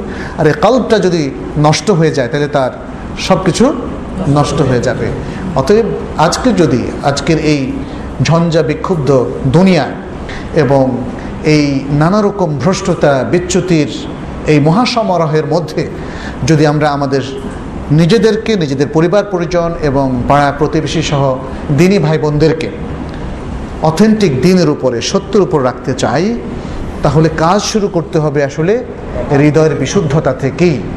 কারণ এটা শুধু নিয়তেরই জায়গা না, এটা ইমানেরও মূল জায়গা। অতএব এই জায়গাটা শুদ্ধ না হলে, ইমানও যেমন শুদ্ধ হবে না, পরিপূর্ণ হবে না নিয়ত তেমন শুদ্ধ হবে না। এবং ফলশ্রুতিতে জাতি কিন্তু উল্টো দিকেই পথ চলতে থাকবে। অতএব আসুন আমরা আমাদের ইমানকে পরিপূর্ণ করি, নিয়তকে শুদ্ধ করি। আল্লাহ আমাদের সবাইকে সে তৌফিক দান করুন। হাদা সাল্লাহ সাল্লাম আলা নবীনা মোহাম্মদ আলিহি ও আসহাবিহি আজমাইন। আলহামদুলিল্লাহ, আমরা অত্যন্ত গুরুত্বপূর্ণ হাদিসের দাস শুনলাম। যারা হজ্জে বাইতুল্লাহ গিয়েছিলেন মসজিদ নবীতে ডাক্স দেখছেন না যারা হজে গেছেন? মসজিদে নবীতে আলহামদুলিল্লাহ, ঠিক ওই পদ্ধতির ওই স্টাইলের দার্স মসজিদে নবীতে দেখবেন এই যে বড় বড় ফিল্টারের পাশে বড় বড় সাহেবেরা বসে বসে দার্স দেন হাদিসের যেভাবে। তা আজকে আমরা সরকার বাড়ির মসজিদেও সে মসজিদে নবীর পদ্ধতিতে মসজিদে নবীর মতোই এলমে হাদিসের দাস তৌফিক দিয়েছেন। সবাই বলে সাহেবকে হায়াতে তো করুন। এলেমের মধ্যে আমলের মধ্যে বরকত দান করুন। যেন আমাদেরকে আরও বেশি বেশি এলমে হাদিসের জ্ঞান, এলমে হাদিসের দাস আমাদেরকে দিতে পারেন। সম্মানিত ভাই ও বোনেরা, আমাদের একজন ভাই, তিনি আমাদের খোদবাগুলো থেকে এক একটা খোদবাকে তিনি সুন্দর করে প্রবন্ধ আকারে আর্টিকেল আকারে লিখে এটা সাপ্লাই দেওয়ার চেষ্টা করতেছেন। আলহামদুলিল্লাহ, এটা একটা ভালো উদ্যোগ। আমরা যে খোদবাগুলো দিয়ে থাকি, বিষয়ভিত্তিক এই বিষয়গুলোর উপর। তো এই প্রথম যে কাজটি করেছেন, আমরা যে জিকিরগুলো, দোয়াগুলো সম্পর্কে আলোচনা করেছি। পরের জিকির, তারপরে সকাল সন্ধ্যার জিকির, ঘুমানোর সময়ের জিকির, তারপরে আরও বিভিন্ন সময় যে সকল জিকির। উনি এগুলো ওই খোদবা থেকে নিয়ে, পরে আবার হাদিস থেকে সুন্দর করে নিয়ে দুটি বিষয় এখানে ছাপিয়েছেন। তো এগুলো আপনাদের উদ্দেশ্যে উনি এনেছেন আজকে প্রথমে যাওয়ার সময় সবাই নিয়ে যাবেন। এখানে সব দোয়াগুলো এখানে দেওয়া আছে। এবং এগুলো আরও আপনারা ইচ্ছা করলে ওনার থেকে নিতে পারবেন। উনি এটা সদাকায় জারিয়া হিসাবে যাতে আল্লাহ তারা একজনও যদি এই দোয়াটা পড়ে, আমল করে, এটা উনি সাবাব পাবেন। এই উদ্দেশ্যে উনি এগুলো সাবাইছেন আমাদের হাতে কয়েকটি প্রশ্ন আছে। আমরা সংক্ষেপে প্রশ্নগুলোর উত্তর দিয়ে আজকে আমরা প্রোগ্রাম শেষ করব এক ভাই জানতে চেয়েছেন কোন ধরনের বাদ্যযন্ত্র ও গান হালাল এবং কোন ধরনের গান গাওয়া হারাম গান বাজনা সম্পর্কে জানতে চেয়েছেন এই সম্পর্কে কোন হাদিসে পাওয়া যাবে আলহামদুলিল্লাহ ওসলাত ওসালাম আল্লাহ রসুলিল্লাহ ও আলা আলিহি ও গান বাজনা বাদ্য সম্পর্কে ইসলামের আসলে দৃষ্টিভঙ্গি কি? প্রশ্নের উদ্দেশ্যটা সেটাই আর কি। বাদ্যযন্ত্রের মধ্যে সবটাই আসলে বোখারি সহ আরও বেশ কিছু গ্রন্থের হাদিস থেকে যেটা বোঝা যায় সেটা হারাম। শুধুমাত্র একমুখী দফ, এইটা দুটো উপলক্ষে খুশি করার জন্য কিশোরদেরকে অনুমতি দেওয়া হয়েছে। সেটা হচ্ছে বিবাহ এবং ঈদ বিবাহ এবং ঈদ আর এছাড়া যে কোনো মিউজিক্যাল ইনস্ট্রুমেন্ট যেটাকে সংগীত বলা হয়, বাংলা ভাষায় মিউজিককে বলা হয় সংগীত, সেটা নিষিদ্ধ। মাআজেফ আরবিতে মা মাআজেফ হাদিসের ভাষায়ও মাআজেফ বলা হয়েছে এবং এটাকে কেমতের আগের লক্ষণের মধ্যে নিয়ে যাওয়া হয়েছে। তাহলে কেমতের আগে খারাপ জিনিসগুলোই লক্ষণ হিসাবে প্রকাশ পাবে, এটাই রাসুল সাল্লাহ সাল্লাম ভবিষ্যৎবাণী করেছিলেন। এবং এর সাথে খুমুরের কথা বা যে মদের কথা উল্লেখ করা হয়েছে। গানের মধ্যে, গান হচ্ছে যেটাকে আমরা কবিতা বলি, সেটাকে আবৃত্তি করলে কবিতা বলি আর সুর করে বললে গান বলি। এই, তো গানের মধ্যে সেটা, যেটার মূল হচ্ছে আসলে কবিতা, এটা সবচেয়ে নিষিদ্ধ নয়। এখানে শালীন, সুন্দর, যেটা যেটা তহিদের পক্ষে, যেটা ইমানের পক্ষে, যেটা দিনের পক্ষে, কোরআন এবং সুন্নার বক্তব্যের পক্ষে এই ধরনের কবিতা বা গান সেটা জায়েজ আছে। আর যে সমস্ত জ্ঞান, গানগুলো অন্যায়ের পক্ষে, হকের বিপক্ষে, অশ্লীলতার পক্ষে, অবৈধ প্রণয় কিংবা আরও বিশ্রী বিশ্রী জিনিসের পক্ষে, কুফুরির পক্ষে, শেরিকের পক্ষে সেগুলো সবই খারাপ আচ্ছা কে গান গাবেন অথবা কে কবিতা আবৃত্তি করবেন এ বিষয়ে কিছু বিধিনিষেধ ইসলামে আছে। যেমন গান জায়েজ, এই যে গানটা টেক্সটটা আমাদের সামনে আছে, যেমন কবি নজরুলের এক আল্লাহ জিন্দাবাদ, খুব সুন্দর একটা গান। আমি যতটুকু শুনেছি, আমি নিজে পড়িনি, আবৃত্তি থেকে শুনলাম যে মোটামুটি ভালো একটা কবিতা। সেখানে তেমন কিছু আমার দৃষ্টিতে পড়েনি, হয়তো তবে একদম ভালো করে দেখলে হয়তো বোঝা যাবে, কিন্তু ওই গানটার মধ্যে একটা অনুপ্রেরণা পাওয়া যায় বা আবৃত্তির মধ্যে। এটা হচ্ছে লিখিত টেক্সটের ব্যাপারে বক্তব্য, কিন্তু কে গাবেন? কে আবৃত্তি করবেন? সবার সামনে এসে কি কোনো মহিলা এসে আবৃত্তি করবেন? এই বিষয়ে কিছু বাধা নিষেধ আছে। মেয়েরা মেয়েদের মধ্যে আবৃত্তি করতে পারে, ছেলেদের মধ্যে নয়। এবং ছেলেরা ছেলেদের মধ্যে আবৃত্তি করতে পারে। তবে এখানে আরেকটা জিনিস একটু জানিয়ে রাখি। সালাফে সালেহীন কণ্ঠস্বরকেও খুব গুরুত্ব দিয়েছেন। যে সাধারণভাবে যদি ওই ছেলেরা, অল্প বয়সের ছেলেরা আবৃত্তি করে, যেটা যাদের কণ্ঠস্বর পুরোপুরি মেয়েদের মতো, এটাকেও সালাফে সালেহীন নিরুৎসাহিত করেছেন এবং অনেকে বলেছেন এটাও নেই কারণ একটা ছেলের কণ্ঠ থেকে বা শিশু, কিশোরের কণ্ঠ থেকে মানুষ মেয়ে কণ্ঠের সৌন্দর্য সে এনজয় করতে চাবে। হ্যাঁ এটার মধ্যেও কিছু বারণ আছে। এই সব কিছুই হচ্ছে একটা সুন্দর সাফসুতরা জীবনযাপনের প্রতি উদ্বুদ্ধ করা। বারণ দিয়ে মানুষকে আবদ্ধ করা না, বুঝতে হবে যে কেন সারিয়া এটাকে বারণ করল। কারণ তখন কোনো মেয়ের প্রতি মানুষের অবৈধ আকর্ষণ তৈরি হতে পারে সেটাকে বন্ধ করার জন্য। তাহলে বুঝতে পারলাম যে বৈধ গান আছে, আবার অবৈধ গান বা কবিতাও আছে। এবং কারা কারা গাইতে পারবে, কারা কারা গাইতে পারবে না, এবং কার কার সামনে কে গাইলে কোন পরিবেশে গাবে এটা। আর মিউজিক্যাল ইনস্ট্রুমেন্টের মধ্যে আমরা বললাম, সবই হারাম, শুধুমাত্র একমুখী দফ দুটো উপলক্ষ ছাড়া। জি। এরপরে ভাই জানতে চাইছেন, তামিমা বা তাবিজ এই সম্পর্কে একটু বলার এখানে অনেকগুলো তো সহি হাদিস আছে। মানে আল্লাহ তামিমাতান ফাকাদ আশরাকা, যে ব্যক্তি তাবিজ ঝুলায়, সে শিরিক করল। তবে শির্ক আমরা জানি যে শিরিক সম্পর্কিত হাদিসগুলো থেকে, যেমন রিয়াকে শিরিক বলা হয়েছে। তারপরে হালফ বেগারিল্লাহ এটাকে মানে আল্লাহ ছাড়া অন্য কারণে হলফ করা, এটাকেও শিরিক বলা হয়েছে। তো শিরিকের ক্ষেত্রে দেখা যাচ্ছে যে মানে সব শিরিক সমান নয়। শেরকুন দুনা শিরক আছে। বড় শিরিক, ছোট শিরিক।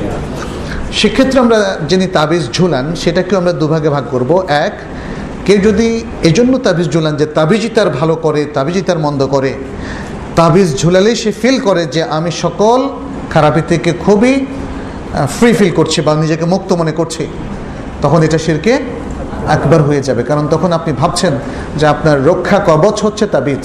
আপনাকে রক্ষা করছে তাবিজ। আসলে আপনাকে রক্ষা করছেন কে? আর যদি কেউ মনে করে আল্লাহ রক্ষা করছেন কিন্তু তাবিজের ওসিলায়। আল্লাহ রক্ষা করছেন তাবিজের ওসিলায়। তাহলে এটা হবে শেরকে আসগর, কবিরা গুনা এর দ্বারা বান্দা মিল্লাত থেকে বের হবে না। কিন্তু এটা কবিরা গুণা হিসাবে গণ্য হবে এবং এভাবে চলতে থাকলে একসময় দেখবেন যে একটা তাবিজ, দুইটা তাবিজ, তিনটা তাবিজ লাগানোর পরে সে বলল, না, তাবিজই আমার আসল জিনিস। তাবিজি আমাকে ভালো করে তাবিজি আমার বন্ধ করে, ইত্যাদি। তো সুতরাং শেরকে আসগার সবসময় এটাও ভয়াবহ শিরিক হিসাবে গণ্য, কারণ এটা বড় শিরিকের দিকে মানুষকে নিয়ে যায়। এছাড়াও আরও অনেকগুলো হাদিস আছে, জি। আর একটু প্রশ্ন এসেছে আমরা অনেক জায়গায় দেখতে পাই যে এক বছর আদায় করছেন তো অনেকে চল্লিশ বছর বিশ বছর পঁচিশ বছর এবং এগুলো নাকি ওনাদের কারা আসলে সাহবাইকেরা বা অন্য কোনো বুজুর্গ এরকম করা সম্ভব কিনা প্রথম হচ্ছে এই রেওয়ায়তগুলো কোনোটাই সনদ নির্ভর নয়। মানে এগুলো অনেকগুলো হচ্ছে অতিভক্তদের লিখিত কাহিনী এবং বর্ণনা।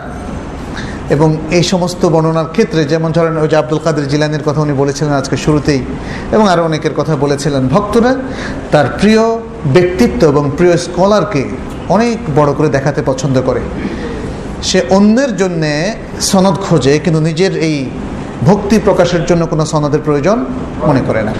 আমাদের কাছে এই ধরনের বক্তব্য সালাফি সালেহীন সম্পর্কে তখনই গ্রহণযোগ্য হবে যখন বিশ্বস্ত সেকা এবং ভালো আলেম যদি সনদের মধ্যে থাকে, এই সিলসিলার মধ্যে থাকে, তখনই সেটা গণ্য হবে। যাই হোক, এটা এটা তো গেলে একটা দিক। এই, এরকম কোনো রেওয়ায়তে শুদ্ধ নয়। আচ্ছা দ্বিতীয় কথা হচ্ছে যে এটা অবাস্তব একটা কথা। কারণ এক যে সমস্ত আলেমদের সম্পর্কে বলা হয়, তারা আসলে অধিকাংশ ক্ষেত্রে সুন্নার মানে আহ্লা দরজার পাবন করতেন। তাদের, আমাদের মতো এরকম ফাঁকিবাজ মুসলিম ছিলেন না। তারা ছিলেন অত্যন্ত সিনসিয়ার মুসলিম, যারা সবসময় রাসুল সাল্লাহ সাল্লামকে অনুসরণ করার চেষ্টা করতেন। এর মধ্যেও যত বড় ব্যক্তি হন না কেন, কারও কিছু না কিছু ভুল হয়েই যেত। কারণ আল্লাহ তা এসমত দিয়েছিলেন তার নবী সাল্লাহ সাল্লামকে, আর কাউকে এসমত দেননি। ফলে এই যে দেখলেন না মোসান্নাফা আবি সাহেবার মধ্যে, বড় ইমামদেরও কিছু ভুল ধরেছেন ভুল ধরেছেন। আসলে তাকে পৌঁছানোর জন্য নয় এটাকে আমানত হিসেবে মনে করেছেন। কারণ ভুল হয় নবীর, নয় কোনো স্কলারের হবে। তো নবীর তো ভুল হতে পারে না। নবীর হাদিস যেখানে পাওয়া যায়, ওই হাদিসের বিপরীত বক্তব্য যদি কোনো ইমামেরও পাওয়া যায়, তাহলে কে সঠিক? নবী সঠিক। তা নাহলে ইমামকে সঠিক বলে নবীকে তো ভুল বলা এটা ইমানের খেলাফ, এটা ইমানের খেলাফ। আচ্ছা তাহলে এই যে রাত্রে, রাত্র থেকে তিনি ফজর পর্যন্ত তিনি কি ঘুমান নাই? তাহাজুদের আগে ঘুমানো তো শুন না রাসুল সাল্লাহ সাল্লাম এই সুন্নাতে পালন করতেন। অতএব এভাবেও আমরা নানা ইমপ্রেশন জানতে পারি। আর তাছাড়া দীর্ঘদিন তাহলে আল্লাহকে ওনার জন্য আলাদা একটা সিস্টেম দিয়েছিলেন যে তার কখনোই বাথরুম হতো না? ইত্যাদি ইত্যাদি। অতএব এগুলো এটা অতিভক্তের অতিরঞ্জন, এগুলো আমাদের অ্যাভয়েড করাটাই ভালো। এগুলো নিয়ে বেশি কথাবার্তা বলারই প্রয়োজন নেই। জি। আর দুটি প্রশ্ন দিয়ে আমরা শেষ করব। একটি হলো মিলাদ সম্পর্কে প্রশ্ন আসছে। মিলাদ করা কি মিলাদের সম্পর্কে?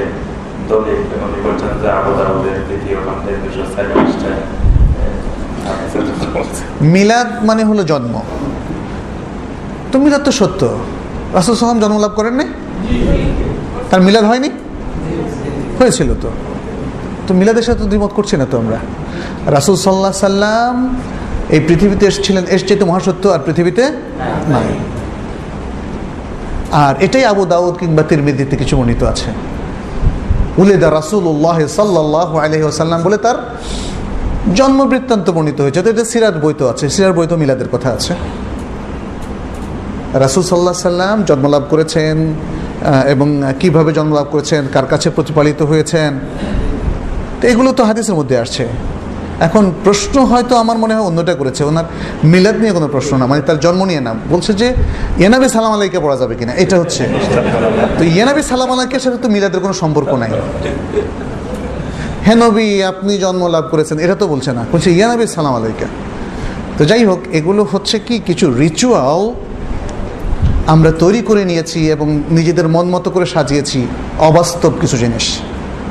রাসুল সাল্লাহ সাল্লামের জন্ম অথবা জন্ম বৃত্তান্তের সাথে এখন মিলাদ নামক যে রিচুয়াল অথবা ইবাদত প্রচলিত আছে, এর সাথে কোনো সম্পর্ক নেই। কীভাবে সম্পর্ক হবে? একজন লোক নতুন দোকান করতে যাচ্ছে, রাসুল সাল্লাহ সাল্লামের জন্ম আসবে কোথেকে এখানে? ওনার জন্ম হয়েছিল তো, ওনার মৌত হয়ে গেছে এটা আলোচনা জামাতের আকিদা। উনি তো আর জীবিত নাই, ওনার আবার পুনর্জন্ম এটা তো হিন্দুদের বিশ্বাস এটা তো মুসলমানের না। রাসুল সাল্লাহ সাল্লাম প্রতি বারে বারে পুনর্জন্ম হবে প্রত্যেকটা আলোচনা, এটা তো হতে পারে না। যাই হোক, এটা হচ্ছে, আমি ফান করার জন্য বলছি না, এটা একটু ভাবার বিষয় আছে আমাদের। আমাদের সমাজে যেটাই মানে নতুন প্রচলিত হয়ে আসছে, সেটাকে আমরা অ্যাকসেপ্ট করেছি। আমি একবার একটা আলোচনায় বলেছিলাম আচ্ছা যদি বলি যে আমার সামনে একটা সোফা রাখা হয়, আর বলি যে এই সোফায় যে প্রতিদিন শুক্রবারে আসর থেকে মাগরিব পর্যন্ত বসবে, তার এক লক্ষ সওয়াব। এটা কি কেউ অ্যাকসেপ্ট করবেন? আপনারাও করছেন না, ওনাদের মধ্যে একজনকেও পেলাম না অ্যাকসেপ্ট করতে। আমি বললাম হ্যাঁ আপনারা অ্যাকসেপ্ট করছেন না, কারণ এটা আমি প্রথম বলছি, নতুন। কিন্তু আপনারা বলা শুরু করেন, আমার সাথে সাথে পাঁচ বছর পরে না, এক বছর পরে দেখবেন যে হ্যাঁ সবাই এসে দেখবে যে, এটা নিয়ে কাড়াকাড়ি করবে। এইখানে বসার জন্য দূর দূরান্ত থেকে, এমনকি দূর দেশ থেকেও লোক চলে আসবে, যখন প্রচার হয়ে যাবে, তখন আর মানুষ যাচাই করবে না, কথাটা কি সত্য নাকি মিথ্যা? এটা হচ্ছে একটা ট্র্যাডিশন একটা ঐতিহ্য হিসাবে যখন কোনো কিছুকে প্রতিষ্ঠিত করা হয়, তখন মানুষ আর এর ব্যাকগ্রাউন্ড নিয়ে ভাবে না, এর অথেন্টিসিটি নিয়ে ভাবে না, এর শুদ্ধতা, অশুদ্ধতা নিয়ে ভাবে না। আজকে মিলাদ নিয়ে হোক, এই যে মাজার নিয়ে হোক, ওর্স নিয়ে হোক, নানা জিনিস যেগুলো আমাদের সামনে রিচুয়াল হিসাবে, সামাজিক ইবাদত হিসাবে প্রতিষ্ঠিত হয়ে আছে, আমরা এগুলো ভাবার কোনো প্রয়োজন আছে বলে মনে করি না। আমরা মনে করি, আমার মুরব্বী বলেছেন, অথবা আমার শায়েক বলেছেন, আমার পীর বলেছেন, অতএব এটাই চলবে। অথচ একজন মুসলিম, তার কাছে দলিল হচ্ছে শুধু মা কাল আল্লাহ ওমা কালা রাসুল। আল্লাহ এবং রাসুল যা বলেছেন, এর বাইরে আর কারও কোনো কথাই গ্রহণযোগ্য নয়। বরং যেই বলুক না কেন, তাদের কথাকে বিচার করা হবে আল্লাহ এবং তার রাসুল সাল্লাহ সাল্লামের কথার আলোকে। যখনই সেটা আলোকে উত্তীর্ণ হবে তার কথা, আলাল আইনে ওয়ার রাস। আমরা সেটা মাথার উপরে রাখব, চোখের উপরে রাখব। মানে গ্রহণ করব। আর যদি না মিলে, তাইলে আমাদের কাছে কাউল্লাহ ওয়া কাউলুর রাসুল আলাল আইনে ওয়ার রাস। ওয়ামা আদাহু ফাহুয়া বাতিল। আল্লাহ এবং রসুলের কথাই শিরোধার্য হবে। আর বাকি কথাগুলো বাতিল হবে। এই মানহাজের উপর সকল মাধাবের সমস্ত ওলামাইকরাম ছিলেন। এই জন্যে আবু হানিফা রাহমাহুল্লাহ তার সাথে যখনই তার সাহেবাইন, তার দুই সাথী, তার দুই ছাত্র, ইমাম মাহমদ ইমাম আবু ইউসুফ, যখনই দেখেছেন আবু হানিফা রাহমাহুল্লার কথা, রাসুল সাল্লাহ সাল্লামের কথার সাথে মিলছে না, তখনই তারা খেলাফ করেছেন। এবং কখনো কখনো দেখা যায় আবু হানিফা রাহমাহুল্লাহ তার ছাত্রের কাউলের দিকে ফিরে এসছেন। কারণ এত বড় ইমাম, ওনার কোনো জেদ ছিল না যে আমি জিতব। আমাদের এখন জেদ। আমাদের অনেক সময় মাধাবি জেদ মানে বিভিন্ন জেদ। আমি বলে ফেলছি, মানজুর এলাহি, বলে যখন ফেলছি, এটাকে জিতাইতেই হবে। কিন্তু আমি আপনাদেরকে বলছি, মুসলমানের এই জেদ থাকাটা উচিত নয়। আমাদের জেদ থাকা উচিত না, আমি জিতব। আমাদের আসলে আমি হক পাবো, হকের উপর থাকব, হকটাই মানবো, হকের বাইরে যাব না। এই জেদটা ভালো। কিন্তু আমার মতের জেদ, আমার দলের জেদ যেটা উনি বলেছিলেন, এটা করা যাবে না। সুবহান আল্লাহ ইমাম আবু হানিফ রহমাহুল্লাহ, ইমাম মালিক, ইমাম শাফরি ইমাম বোখারি, এদের কারও এই জেদ ছিল না। জেদ ছিল না বলে দেখেন, এত বড় শায়েখ এবং ইমাম তাদের নিজের ছাত্র, ছাত্রের মতে চলে এসছেন। তাই এটা কিন্তু তাহলে তাদের মানহাজ তাদের ম্যাথোডোলজি আজকে সেই ম্যাথোডোলজি আমাদের মানতে অসুবিধা কোথায়? তাহলে সুতরাং মিলাদের ব্যাপারে অন্যান্য সমস্ত ক্ষেত্রে আমরা এভাবেই যে মা কাল্লাহ ও মা কাল্লা রাসুল সেভাবেই যদি আমরা মানি তাহলে দেখবেন যে অনেক কিছু ক্লিয়ার হয়ে যাবে সহজ হয়ে যাবে। সঠিক পথে আসা সহি পথে আসা সহজ হয়ে যাবে ইনশাল্লাহ আজকে আমাদের সর্বশেষ প্রশ্ন টিভিতে খেলাধুলা দেখা কোন দলকে সাপোর্ট করা এগুলা করা যাবে কি? হ্যাঁ। খেলাধুলার পক্ষে মনে হয় একটা দলিল আছে, আর সেটা হচ্ছে আল্লাহ তাল্লাহ বলছেন যে দুনিয়া তো খেলার ধুলাই তো আর কি। ওমাল হায়াত দুনিয়া ইল্লা মাতা আল গরুর।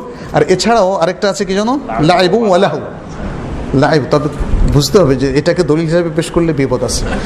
কারণ হলো, ইসলাম এটাকে কিন্তু প্রশংসার দৃষ্টিতে পেশ করে নাই।